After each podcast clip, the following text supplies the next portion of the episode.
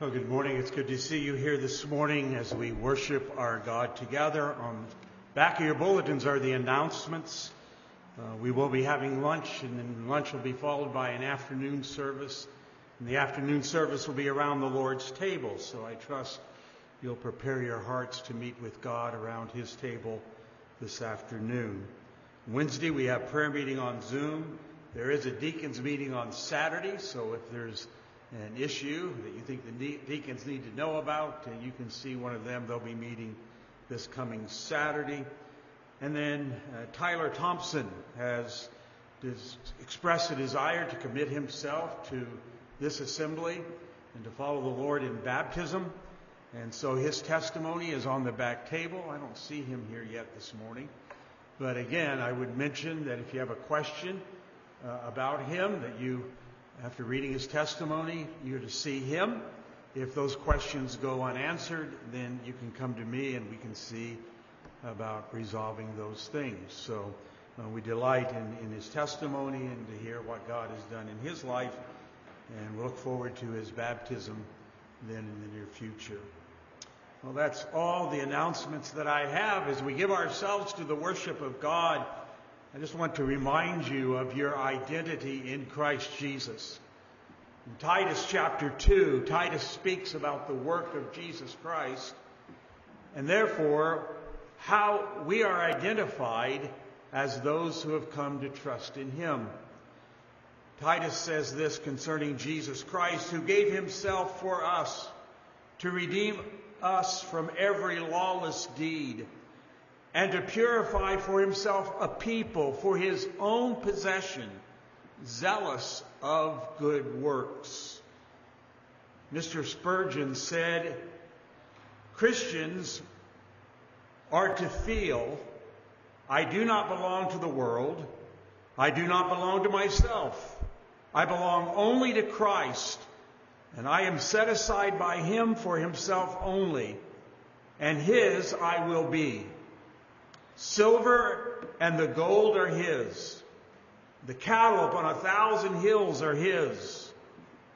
But he makes small account of them. The Lord's portion is his people. We are his possessions. And we've gathered to worship him.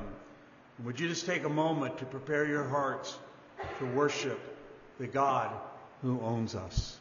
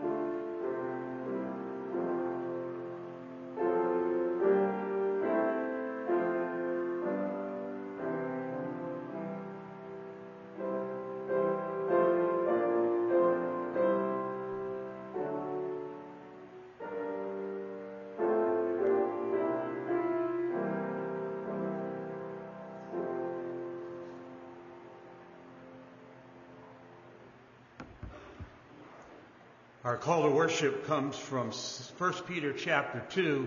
It's inside your bulletin.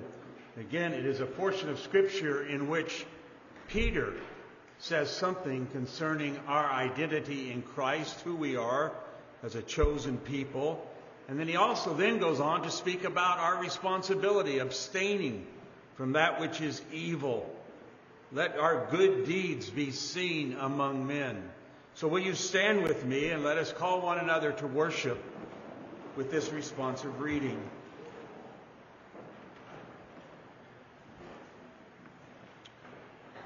But you are a chosen generation, a royal priesthood, a holy nation, his own special people, that you may proclaim the praises of him who called you out of darkness into his marvelous light.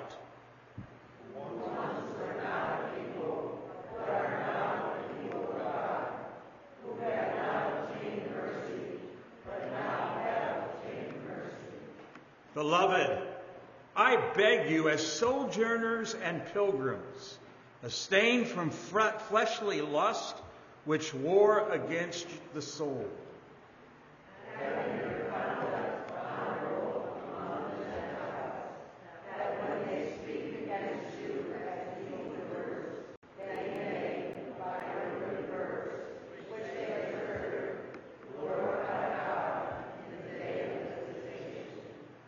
We are God's special people, and therefore praise should be upon our lips. Let's take the Trinity hymn books and turn to hymn number 683. 683. Praise Him, Jesus, our blessed Redeemer. 683.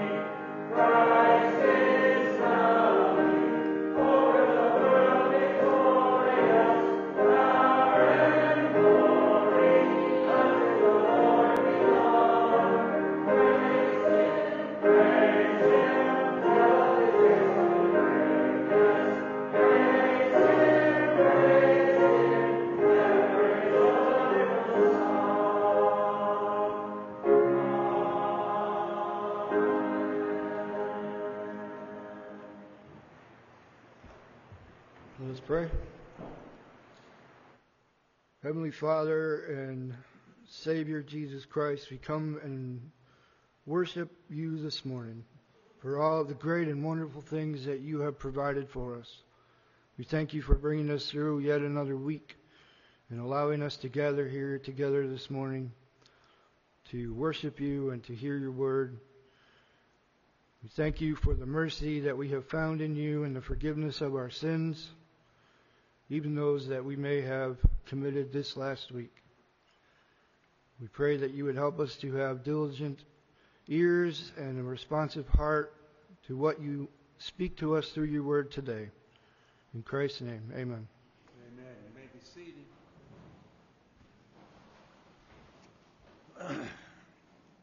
Now take your Trinity hymn books and turn with me to 175, a hymn that points us to the suffering of our Lord and his work there on the cross. Man of sorrows, what a name for the Son of God who came. But we end always with hallelujah, what a Savior. 175.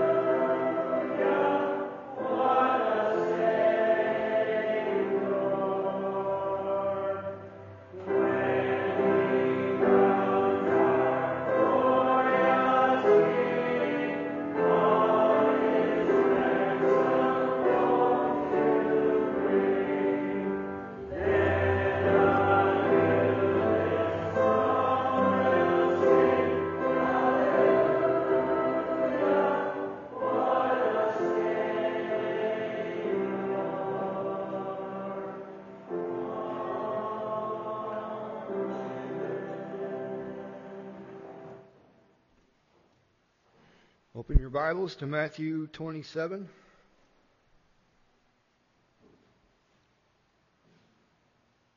Matthew chapter 27. We'll be reading verses 1 through 32 this morning.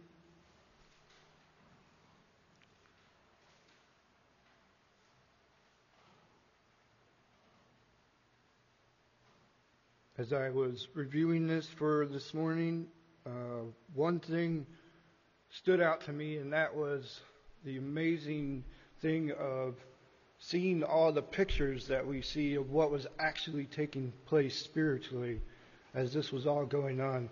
And the most clearest picture of that we'll read this morning is the substitutionary atonement that Barabbas experiences as Christ takes his place in his punishment for what he deserved. That's exactly what's going on. And it was a great reminder to me and hopefully to all of you that that is exactly what Christ did for you and I as well. So let us read Matthew 27, verses 1 through 32. When it was early in the morning, all the chief priests and the elders of the people plotted against Jesus to execute him.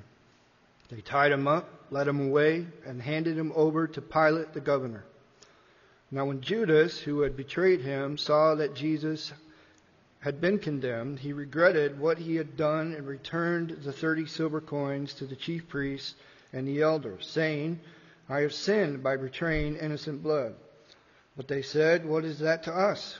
You take care of it yourself. So Judas threw the silver coins into the temple and left. And then he went out and hanged himself.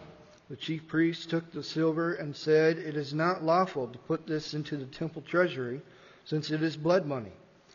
After consulting together, they bought the potter's field with it as a burial place for foreigners.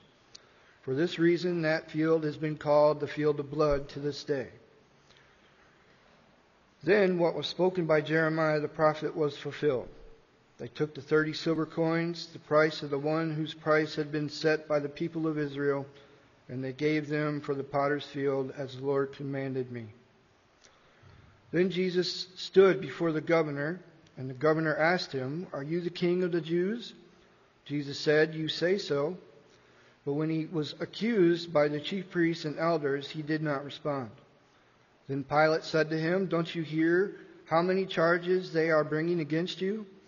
But he did not answer even one accusation, so that the governor was quite amazed. During the feast, the governor was accustomed to release one prisoner to the crowd, whomever they wanted. At that time, they had in custody a notorious prisoner named Barabbas. So after they assembled, Pilate said to them, Whom do you want me to release for you, Jesus, Barabbas, or Jesus who was called the Christ? For they knew that they had handed him over because of envy. As he was sitting on the judgment seat, his wife sent a message to him. Have nothing to do with that innocent man. I have suffered greatly as a result of a dream about him today. But the chief priests and the elders persuaded the crowd to ask for Barabbas to have Jesus killed.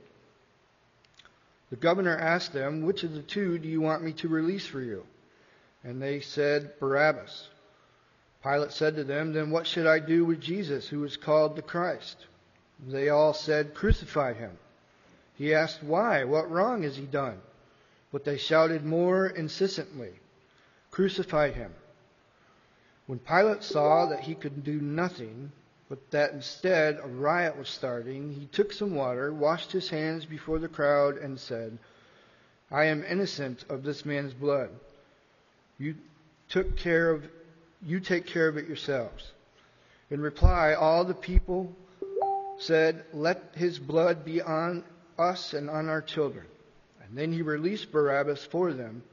But after he had Jesus flogged, he handed him over to be crucified. Then the governor's soldiers took Jesus into the governor's residence and gathered the whole cohort around him. They stripped him and put a scarlet robe around him, and after braiding a crown of thorns, they put it on his head. They put a staff in his right hand, and kneeling down before him, they mocked him. Hail, King of the Jews! They spat on him and took the staff and struck him repeatedly on the head. And when they had mocked him, they stripped him of the robe and put his own clothes back on him. And then they led him away to crucify him.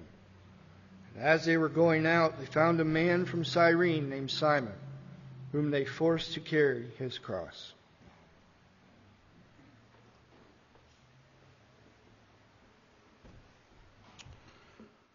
This morning, as we pray together, we especially want to remember the Grace Baptist Church in Essex, Ontario, Canada, with Pastor John Wakefield. So let us seek our God together in prayer.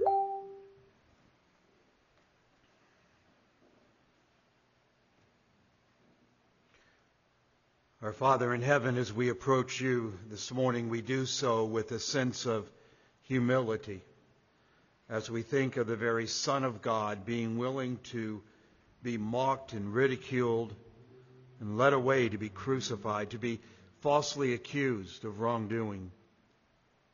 And yet, Father, we know that he went through all this in order that he would go to the cross and take our sins upon himself, that we might know the forgiveness of sin, and that we might be reconciled to the true and living God. And therefore, Father, this morning we are humbled and we are sobered by that reality But yet our hearts are filled with thanksgiving and joy for so great a salvation that you have provided for us in your Son, Jesus Christ.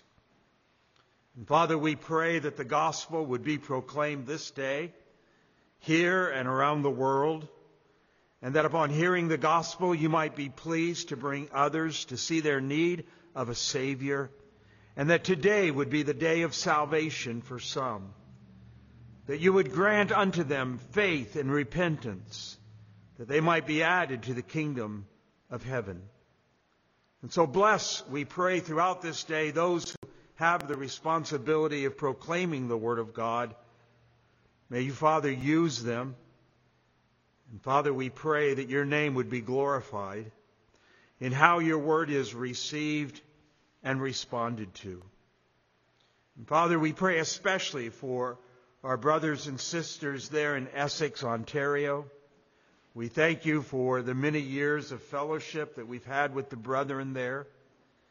We thank you, Father, for their pastor, John Wakefield. And we ask that you'll continue to give him wisdom and help as he seeks to shepherd the people of God in that place. We thank you for recent being able to open up to have normal worship services there in that country. And we would ask that as the people gather together, they would give you thanks. For often we take for granted even being able to assemble together. We thank you that they're able to do so. And Father, we're thankful for the way that you've been pleased to bless in even providing them with a gift, another deacon. And we would pray that as his ordination comes up in the next couple of weeks, that the people of God would be thankful and rejoice in this gift that you've given to them in another man who can serve in the office of the diaconate. Father, we would pray as well this morning once again for our country. We thank you for the many freedoms that we do have. We see lawlessness. We see evil all around us. And yet, Father, we're still a country that is free. We're still a country that we can gather together without fear of civil authorities coming in and persecuting your people. We thank you for that gift. But, Father, we have not been good stewards of that gift. And therefore, we pray that you would have pity upon us and mercy upon us, and do not give to us what we deserve. Do not turn us over to our reprobate minds. But Father, may you work in hearts and lives, and may you be pleased to bring many into the kingdom of God. May we see an awakening in our day. Would you do that work? And therefore, may we be faithful in proclaiming the whole counsel of God to that end. Again, this morning, we would pray as well for those who aren't with us. Some are on beds of affliction. And Father, how we pray that you would watch over them. We pray that you might bring them relief, that they might be able to be back with us again, worshiping together. But as your will is done, may your people trust in you with all their heart, leaning not to their own understanding, but in all their ways acknowledging you, knowing that you will direct their path. Do not leave us alone this morning, we pray, but meet with us as we ask these things in Christ's name. Amen. Now, before we come to open the Word of God, take your hymns of grace, the hymns of grace, and turn to number 80, a hymn that speaks of God's great love for His people, how deep the Father's love for us, how vast beyond all measure. Number 80 in the hymns of grace. Let's stand together as we sing.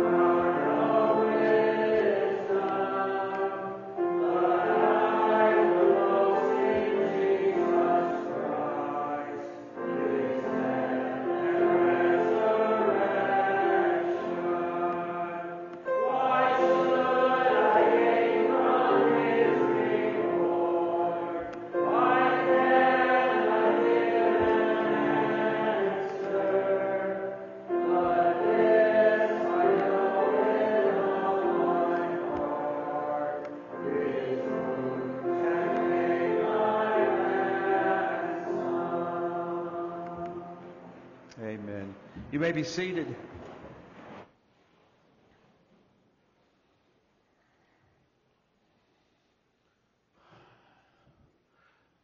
Deuteronomy chapter 14.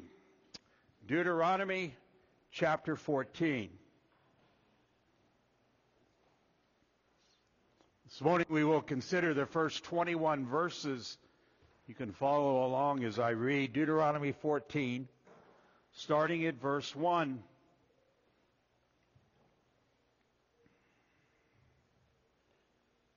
You are the sons of the Lord your God. You shall not cut yourself, nor shave your forehead for the sake of the dead. For you are a holy people to the Lord your God. And the Lord has chosen you to be a people for his own possession out of all the peoples who are on the face of the earth. You shall not eat any detestable thing. These are the animals which you may eat: the ox, the sheep, the goat, the deer, the gazelle, the roebuck, the wild goat, the ibex, the antelope, and the mountain sheep. Any animal that divides the hoof and has a hoof split in two, and chews the cud among the animals, that you may eat. Nevertheless, you are not to eat these among those which chew the cud, or among those that divide the hoof in two, the camel, the rabbit, the seifen. For those they chew the cud, they do not divide the hoof, and they are unclean for you. The pig, because it divides the hoof, but it does not chew the cud, it is unclean for you. You shall not eat any of their flesh, nor touch their carcasses. These you may eat of all that are in the water. Anything that has fins or scales you may eat. But anything that does not have fins or scales, you shall not eat. It is unclean for you. You may eat any clean bird, but these are the ones which you shall not eat: the eagle, the vulture, the buzzard, the red kite, the falcon, and the kite in their kinds, and every raven in its kind, the ostrich, the owl, the seagull, the hawk in their kind, the little owl, the great owl, the white owl, the pelican, the carrion, vulture, the cormorant, the stork, the heron in their kinds, the hoopoe, and the bat. And all the teeming life with wings are unclean to you. They shall not be eaten. You may eat any clean bird. You shall not eat anything which dies of itself. You may give it to the alien who's in the town, so that he may eat it, or you may sell it to a foreigner, for you are a holy people to the Lord your God. And you shall not boil a young goat in its mother's milk. We'll stop our reading there. Aren't you delighted you're here this morning? I was thinking as I came to this passage, a couple thoughts. Number one, with all the grilling and barbecuing going on the next couple of days, there must be some relevance for us in this passage. I was also thinking this is one of those passages in which, if you're reading through the Bible in a year, it's probably one that you skip over fairly quickly. The clean and the unclean animals. Which ones you should eat and which ones shouldn't you eat. And what's the relevance of all this for you and me today? And yet the Word of God is profitable. All the Word of God is profitable for doctrine, for reproof, for correction, for instruction in righteousness, that we would be the men of God that we ought to be. And if that's true and we believe that, then this passage also has relevance for us today, and I hope we'll get there as we look at these things together. But as we think of our lives as believers, The one thing the Apostle Paul was often concerned about with the early church was that their walk lived up to their profession. That was Paul's desire, that their walk would live up to their profession. In Ephesians 5 and verse 15, Paul says, "Therefore, be careful how you walk, not as unwise men, but as wise." In Colossians chapter 1 and verse 10, "Walk in a manner worthy of the Lord, to please Him in all respects." Colossians chapter 4 and verse 5, "Walk in wisdom towards those who are outside, redeeming the time." There was a concern about how we walked in this world. We're surrounded by unbelievers. We're surrounded by many who oppose the gospel that we hold to. And so how are we to live among them? How are we to act? You see, Paul's concern is that these believers so lived that their behavior was fitting to their identity, that their behavior was worthy of the gospel. To live a life contrary to your profession as a child of God would be to take the name of the Lord your God in vain. When we profess one thing and yet live differently, we're taking the name of the Lord our God in vain. So often we can be guilty of honoring God with our lips while our hearts are far from Him, and our lives demonstrate something quite different. If you carry the name of Yahweh, you must not carry it in vain. The child that bears the family's name will either bring credit or discredit to that name. Someone has written this: Lord, may I live that all may see the love of Christ revealed in me, and help me flee all sin and shame, lest others scoff at your dear name. That was the concern of the Apostle Paul's. And as we come to Deuteronomy 14, it's the concern of Moses for the children of God who are about ready to enter into the promised land. They were to so live that their behavior demonstrated that they were not of this world, that they belonged to a different family. They were to so live that they demonstrated by their lives they were adopted into another family, the family of God, and they bore His name. And Moses wanted them to remember that as they entered into this new land, and as they began to have contact with new people who worshiped other gods and did things differently than they do, he wanted them to bear a testimony that would bring honor to God's name and not bear reproach upon His name. And so here in Deuteronomy 14, Moses sets before them two distinct factors that ought to be borne out in the way they lived as they entered into the promised land. One was their identity, and the other was their activity. And Moses in Deuteronomy 14 stresses those two things. Your identity and your activity ought to distinguish you from those who are outside of the kingdom of God. This week I read a quote by Mr. Spurgeon that said something like this: "It is a sad day for the church and a sad day for the world when there is no distinction between the child of God and the world.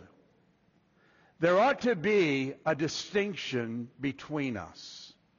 So notice with me these two things. First of all, their identity. In the first two verses, Moses addresses the dignity of those individuals by highlighting their identity because of their relationship to God. He reminds them of their identity because of their relationship to Yahweh. And there are four things emphasized concerning their identity. First of all, they were part of the family of God. They were a part of the family of God. Moses says, "You are the sons of Yahweh, the Lord, your God. You have been made children of the Lord your God." He's telling them that it isn't simply that he has directed them to follow him.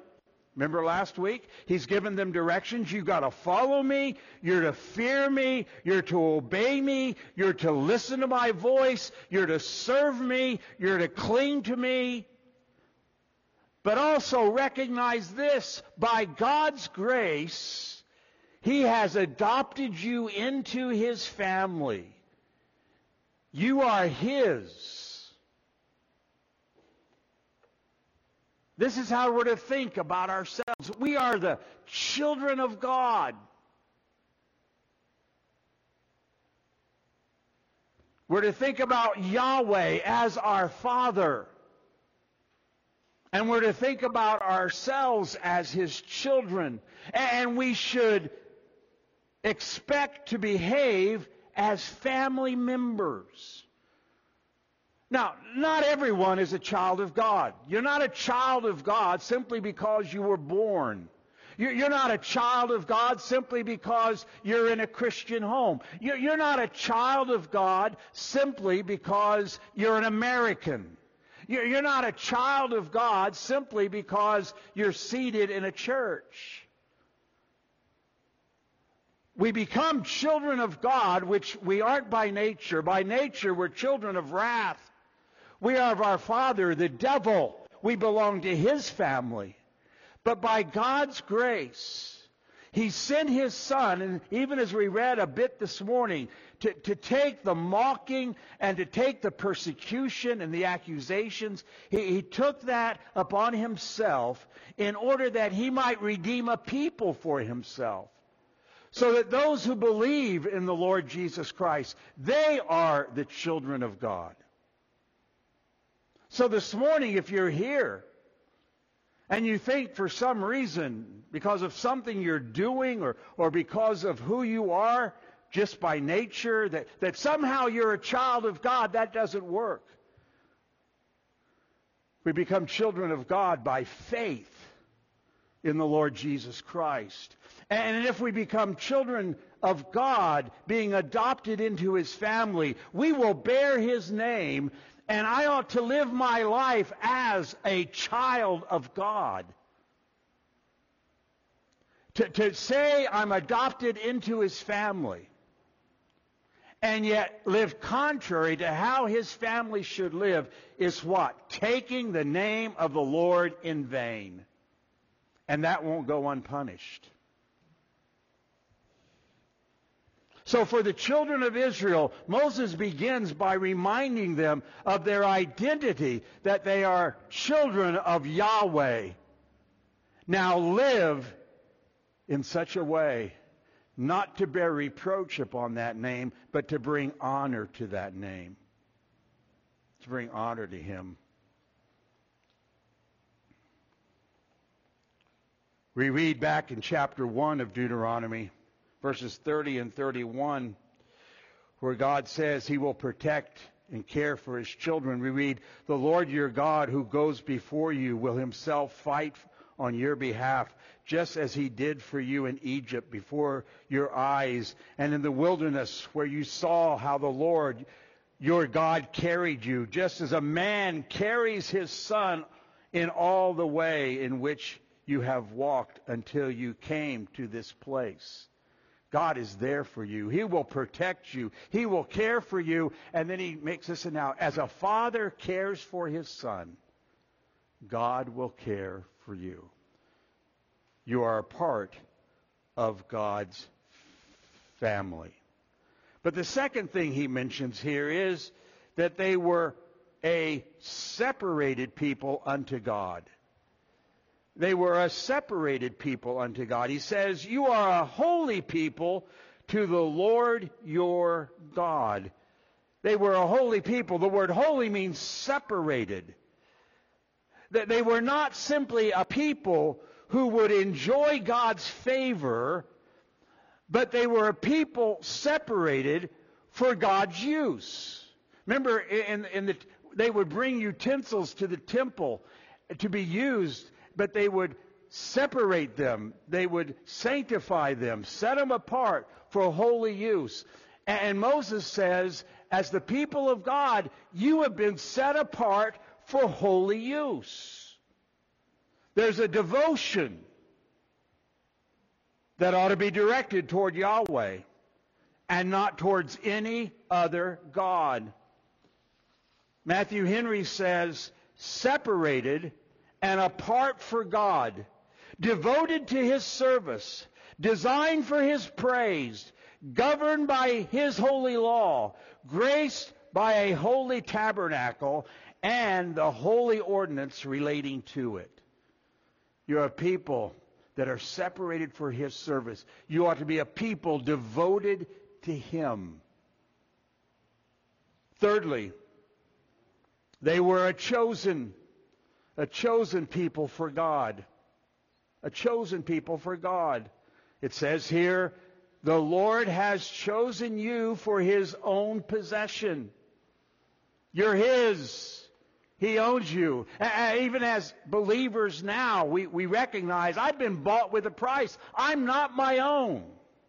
I belong to another. I belong to him. And here, when Moses mentions he's chosen you for his own possession, he is speaking of his own sovereign will.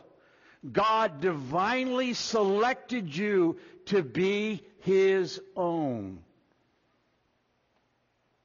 Not because of anything he found in you. Not because there was something about you that appealed to him. But simply by his own sovereign will, he set his love upon this people.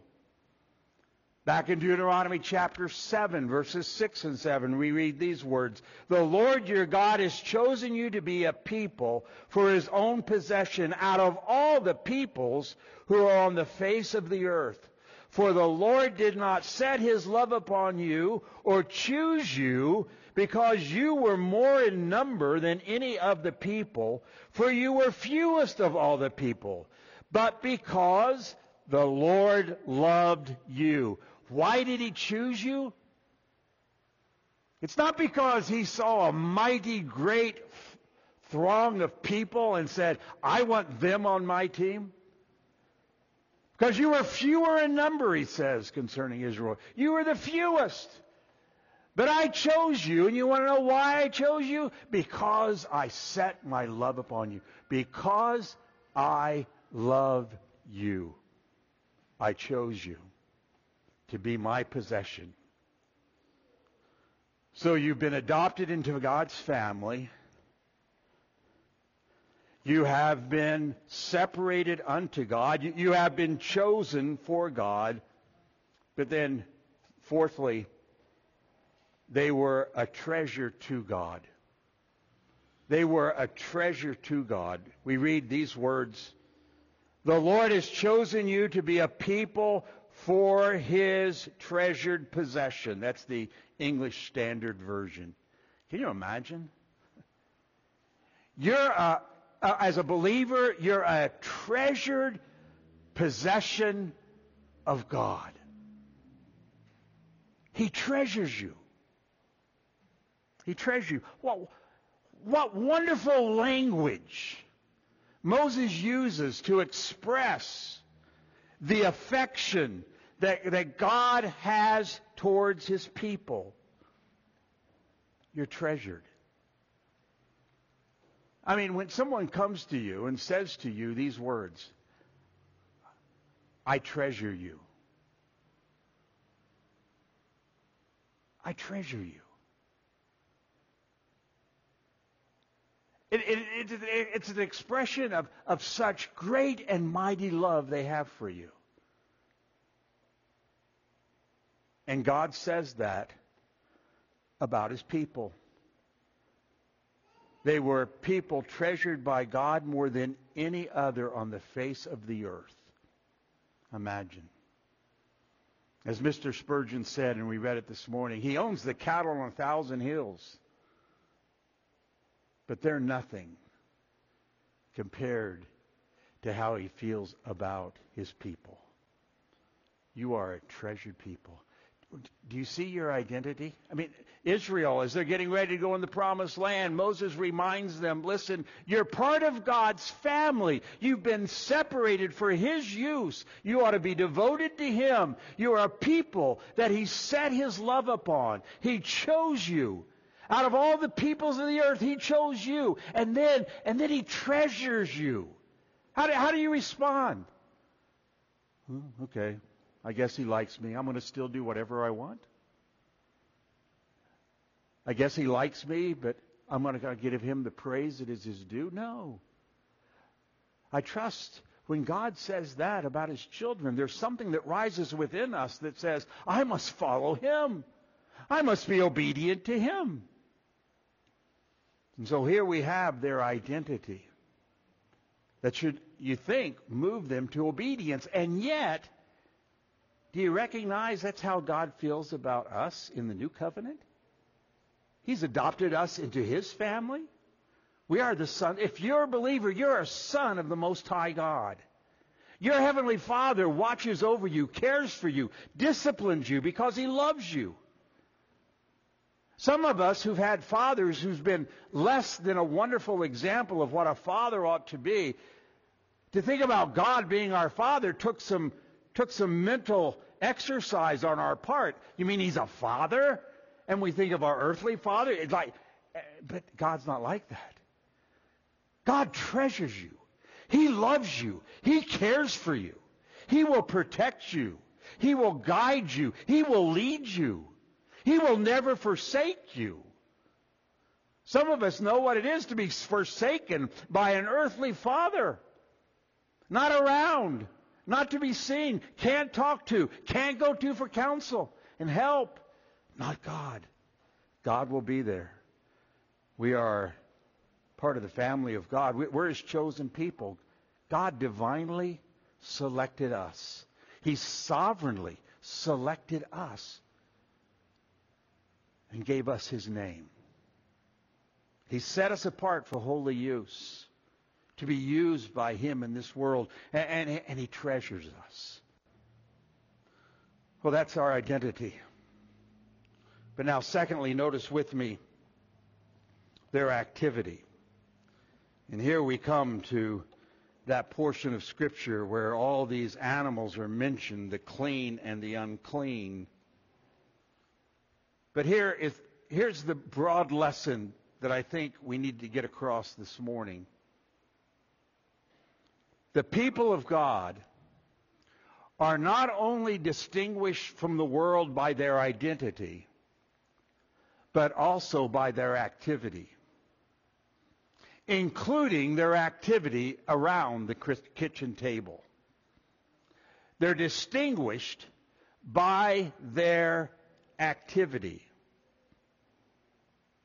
And here, Moses sets before them two areas in which their distinction should be seen.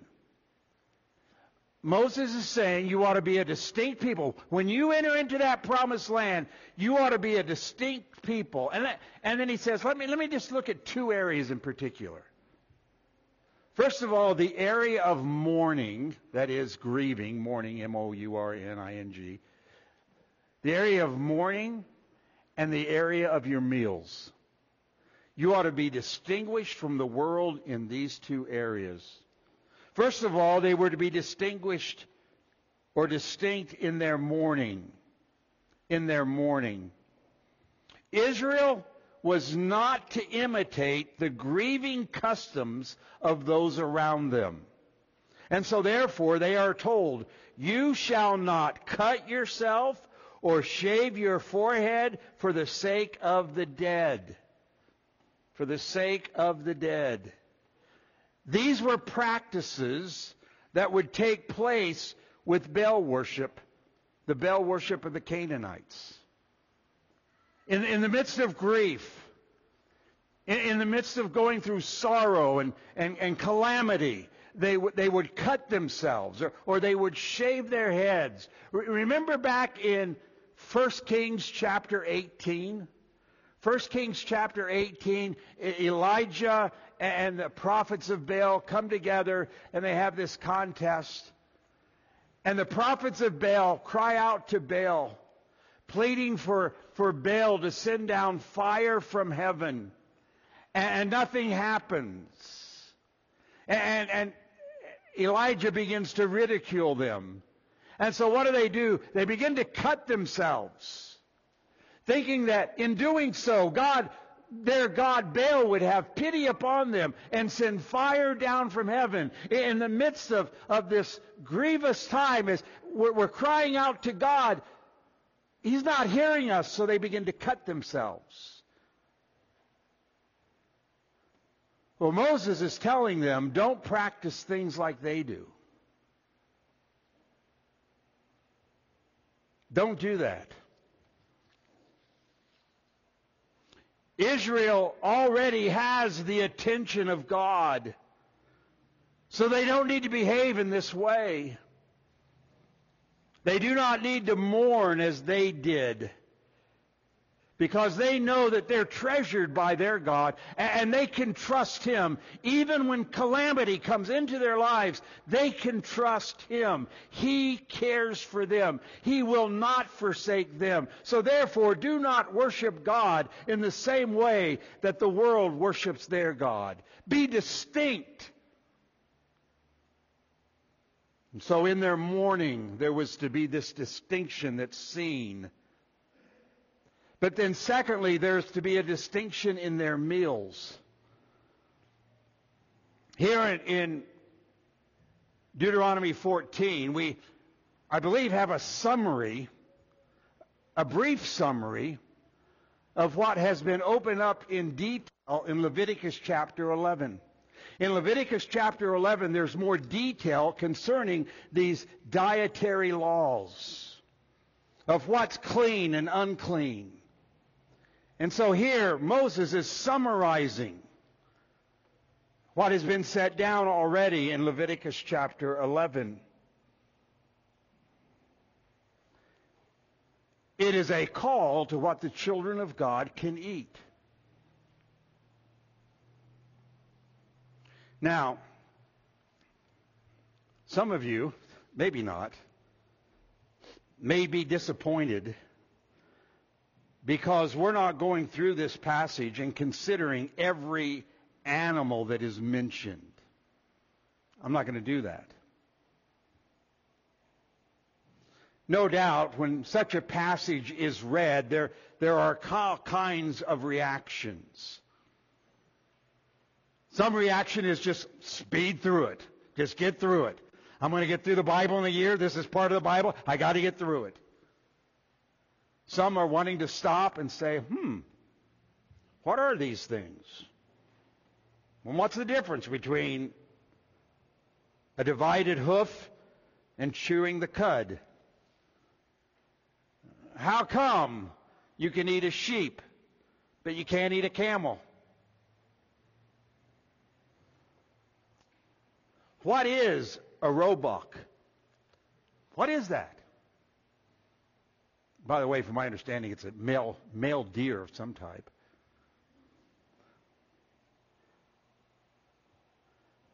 A divided hoof. What does that look like? I mean, some of us haven't been raised on a farm. What's a divided hoof anyway? And so we may read this and say, wow, what is all this talking about? And may I say this, that we need to read it in light of the whole of Scripture. We need to read this in light of the whole of Scripture. And let me remind you of just a couple texts. Matthew chapter 7, 14 and following. Matthew 7, 14. And Christ said to them, "Hear me, everyone, and understand.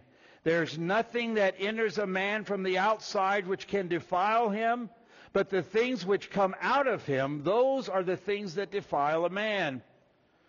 When he entered a house away from the crowd," talking about Jesus, "and when he, Christ, entered a house away from the crowd, his disciples asked him concerning the parable.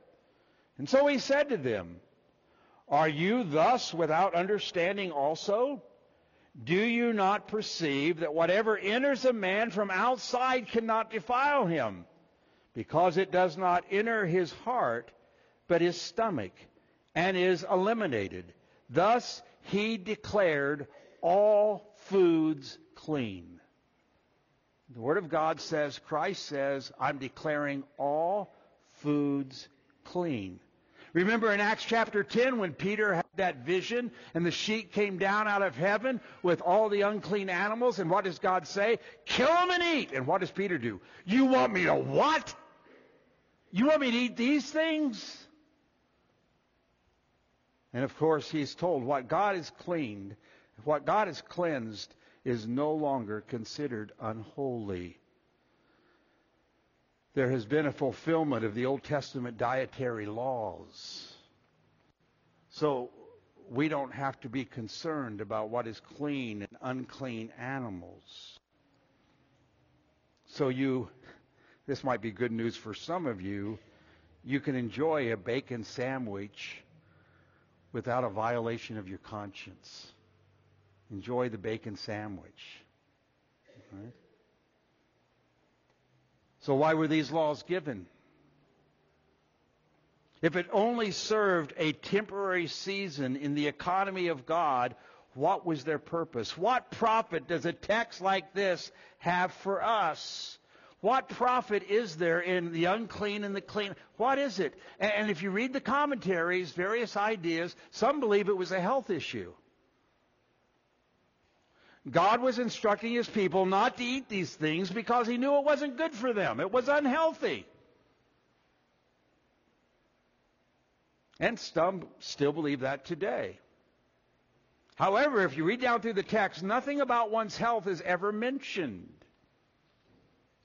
Some believe it may have a cultural or religious effect. Some of these animals were used for pagan ceremonies. They would have had a pagan importance. And there was something about living in this time that what you ate said something about who you are. Remember when Daniel and his three friends were taken and they would not eat the king's meat? Why? They did not want to be identified with the king. They wanted to be identified with the people of God. So there were certain things they were willing to eat in order to distinguish themselves from others. So what is proper and what is not proper? How come you can eat a goat, but you can't eat a buzzard? Why is it you can eat a catfish, but you can't eat dolphin? Dolphin doesn't have fins. They're unclean.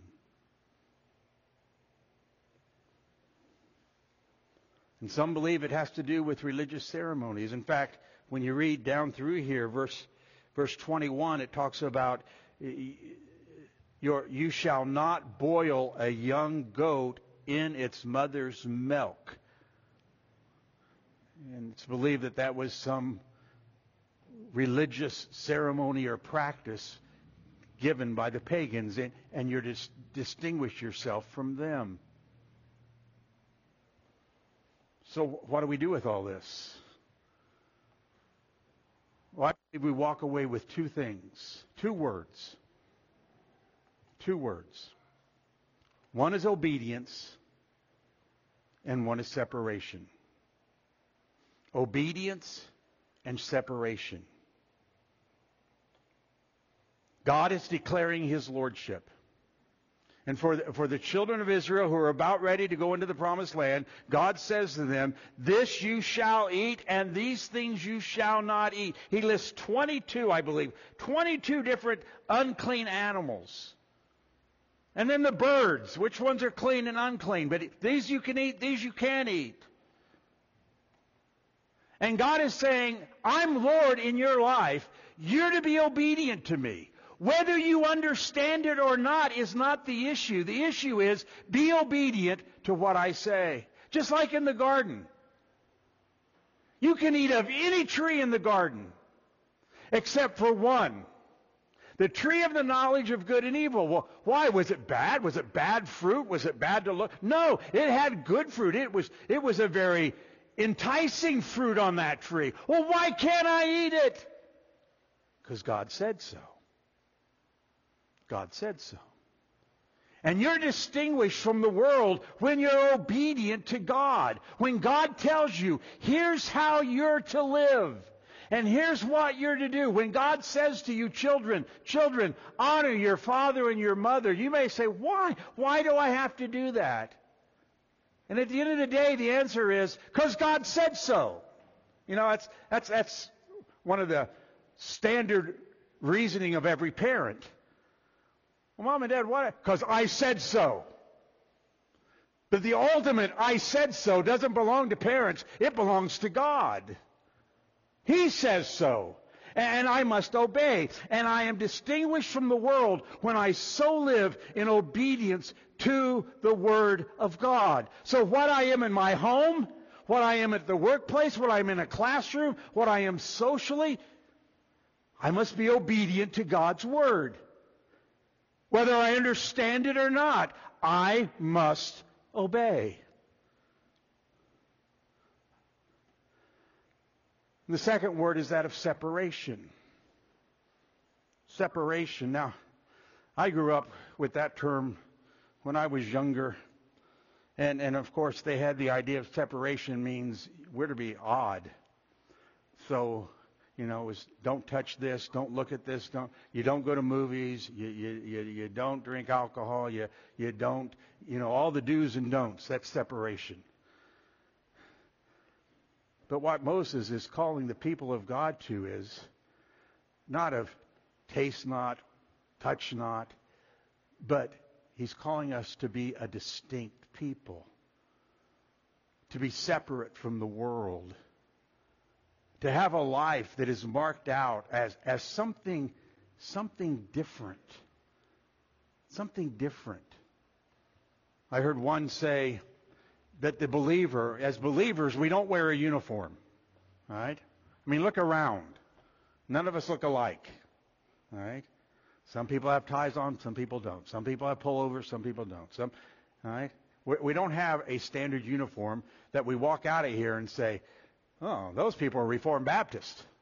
I can tell they're Reformed Baptist. Now, if you walk out of here with a Trinity hymn book and a 1689 confession, people might say, oh, they're Reformed Baptist. All right? But other than that, we don't have a uniform. So how we live in this world is how we distinguish ourselves from the world. Come out from among them and be ye separate, thus saith the Lord. Paul says to the Corinthians, quoting, I believe it's Isaiah 53. You're to be a separate group of people. You're to be distinguished. There's to be a difference between you and the world, how you live and how the world lives. That's what I believe Moses is getting across here. And so while the dietary regulations have been fulfilled, done away with, everything is clean. Don't call something unclean that God called clean. All right? We're still to be a distinct people. That people will know us by our good behavior and glorify our Father who is in heaven. That's the lesson I believe we need to take away from this text. Not walking out, is this clean? Does this thing have a hoof? Is this a... And it's because one of the rules was, you know, you find something that died on its own. You're going down the street and there's some animal dead in the street and the birds haven't got to it yet, and you pick it up. You can't eat that, but you can sell it. You can sell it to a forwarder, or you can give it to the guy, but you can't eat it. Why not? If he can eat it, why can't I eat it? That's find a deer that died of natural causes. That's good meat. Man, I can fill my refrigerator with that. He said, no, you can't eat it. You can sell it. Why? Because God said so. Is that enough? Is that enough? If God says it, I will do it. I will do it. And that's what he's teaching us here. Don't use my name in vain. Be obedient. Be distinct in your behavior. Well, may God teach us, and may we have open hearts to learn his word, that we would be obedient to all he commands us to be. Let's pray. Father, again, thank you for the instruction that your word gives to us. And Father, we pray that we would never lose the wonder of who we are in Christ Jesus. That, Father, that would be a motivation to so live for you in this world. Father, we're thankful that you adopted us into your family, that you chose us before the foundations of the world, that you set us apart for holy use, that you would use the likes of us to advance your kingdom, to glorify your name. And then, Father, we're your treasured possession. Might we rejoice in that reality that such love was placed upon us. And therefore, we pray that in this world,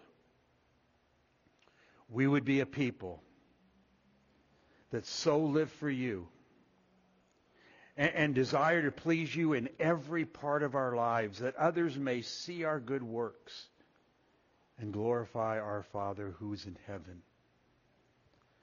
And so, Father, we pray that even a passage of Scripture like this would have a lasting effect upon us, so that we would be a people who are obedient, submissive to your word, who are also distinct, separated from those of the world. Help us, we pray, as we ask these things in Christ's name. Amen.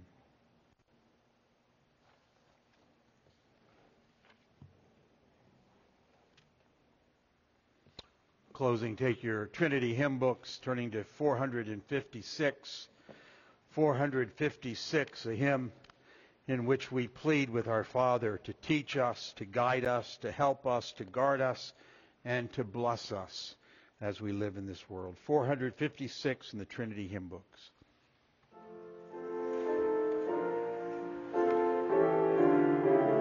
Let's stand together as we sing.